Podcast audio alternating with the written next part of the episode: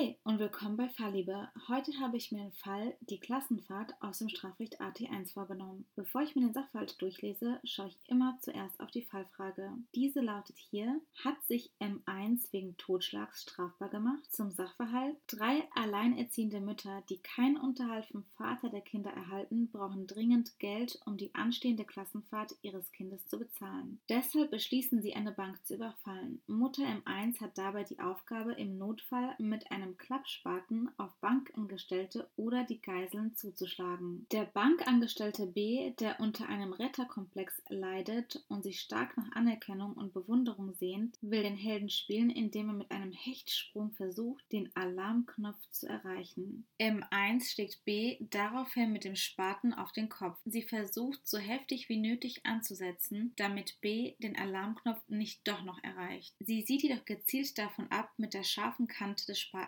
zuzuschlagen. M1 ist sich einerseits bewusst, dass auch der heftige Hieb mit der flachen Seite des Spatens tödlich sein kann, hofft aber andererseits sehr, dass B überlebt. Leider stirbt B kurze Zeit später an den Folgen des Schlages. Folgender Halbsatz aus dem Sachverhalt: Hofft aber andererseits sehr, dass B überlegt, ist für mich ein Indiz, dass es bei diesem Fall um das Problem der Abgrenzung von Eventualvorsatz und bewusster Fahrlässigkeit geht. Nun versuche ich, den Fall zu lösen. Rechtsgutachten. A. Strafbarkeit der M1 gemäß dem Paragraphen 212 Absatz 1 StGB durch den Schlag mit dem Spaten auf den Kopf des B. M1 könnte sich eines Totschlags gemäß dem Paragraphen 212 Absatz 1 StGB strafbar gemacht haben, indem sie dem B einen Schlag mit einem Spaten auf den Kopf versetzt hat. Römisch 1 Tatbestandsmäßigkeit. M1 müsste tatbestandsmäßig gehandelt haben. Erstens, objektiver Tatbestand. Zunächst müsste der objektive Tatbestand erfüllt sein. A. Erfolg. Mit B ist ein Mensch gestorben. Somit liegt der tatbestandliche Erfolg vor. B. Handlung. Das Versetzen eines Schlages mit dem Spaten war vom menschlichen Willen beherrschbar und damit vermeidbar, weshalb eine Handlung im Sinne des Strafrechts gegeben ist. C. Kausalität.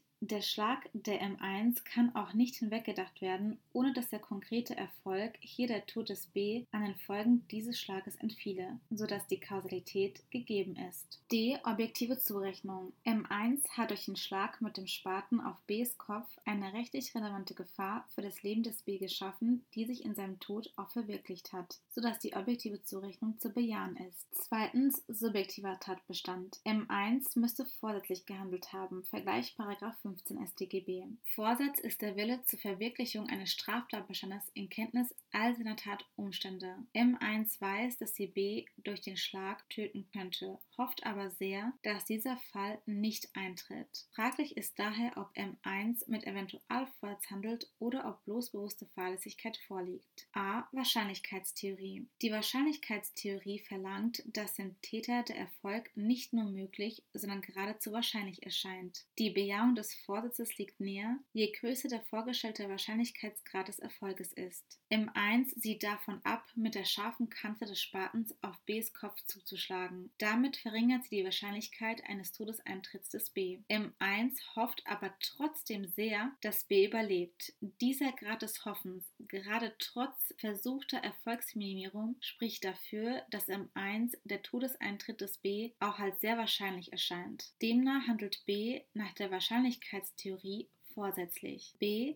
Möglichkeitstheorie. Die Möglichkeitstheorie verlangt, dass der Täter die konkrete Möglichkeit der Rechtsgutsverletzung erkennt, ernst nimmt und dennoch handelt. Es reicht folglich die Kenntnis der bloßen Möglichkeit des Erfolgseintritts aus. M1 hat hier erkannt, dass B durch den Schlag mit dem Spaten auch durch die flache Seite sterben könnte. Sie hat dies zudem ernst genommen und ihm dennoch den Schlag verpasst. Auch nach der Möglichkeitstheorie handelt M1 mit Vorsatz. C. Billigungstheorie.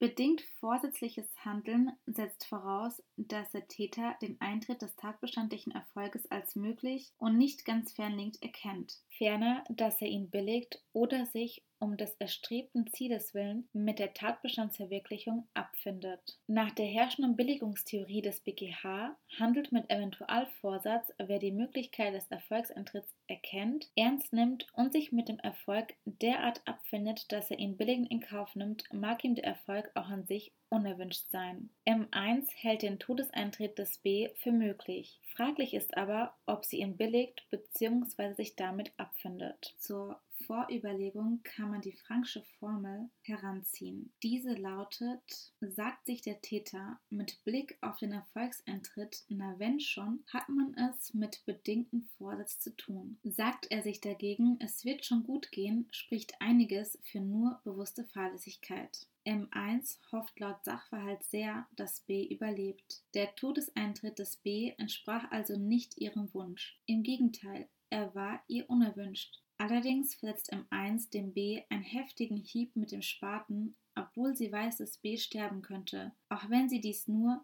mit der flachen Seite des Spatens durchführt. Sie hat ihr Vorhaben also trotz erheblicher Gefährlichkeit durchgeführt, ohne auf einen glücklichen Ausgang vertrauen zu dürfen. Hiernach könnte M1 den Tod des B also doch billigend in Kauf genommen haben. Die bloß vage Hoffnung, alles werde gut gehen, schließt den Eventualvorsatz nicht aus. Obwohl auch der Schlag mit der flachen Seite lebensgefährdend war, hat sich M1 Gedanken gemacht, wie sie das Risiko des Todeseintritts vergleichsweise gering halten kann. Sie hat also ernsthaft und nicht nur vage auf das Ausbleiben des Erfolgseintritts vertraut. Es bestand eine beachtliche Tötungshemmung ihrerseits. Demnach hat M1 den Todeseintritt des B nicht billigend in Kauf genommen. Ein Eventualvorsatz liegt nicht vor.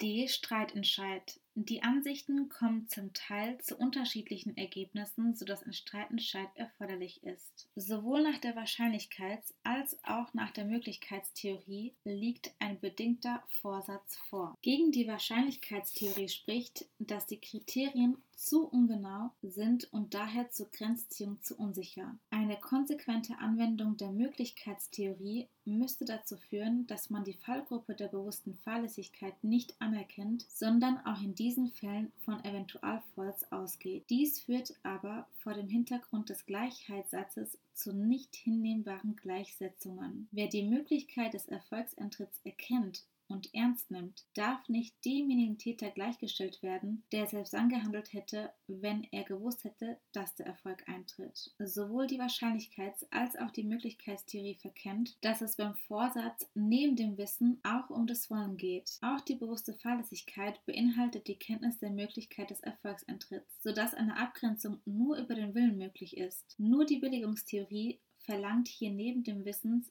auch ein Wollenselement. Aus diesem Grund ist der Billigungstheorie zu folgen. Demnach ist kein bedingter Vorsatz der M1 gegeben. II Ergebnis. Mithin hat sich M1 durch den Schlag mit dem Spaten auf Bs Kopf nicht eines Totschlags gemäß dem Paragraphen 212 Absatz 1 StGB strafbar gemacht. Falls ihr mehr solcher Fälle hören wollt, dann abonniert Fallliebe. Bis zum nächsten Mal.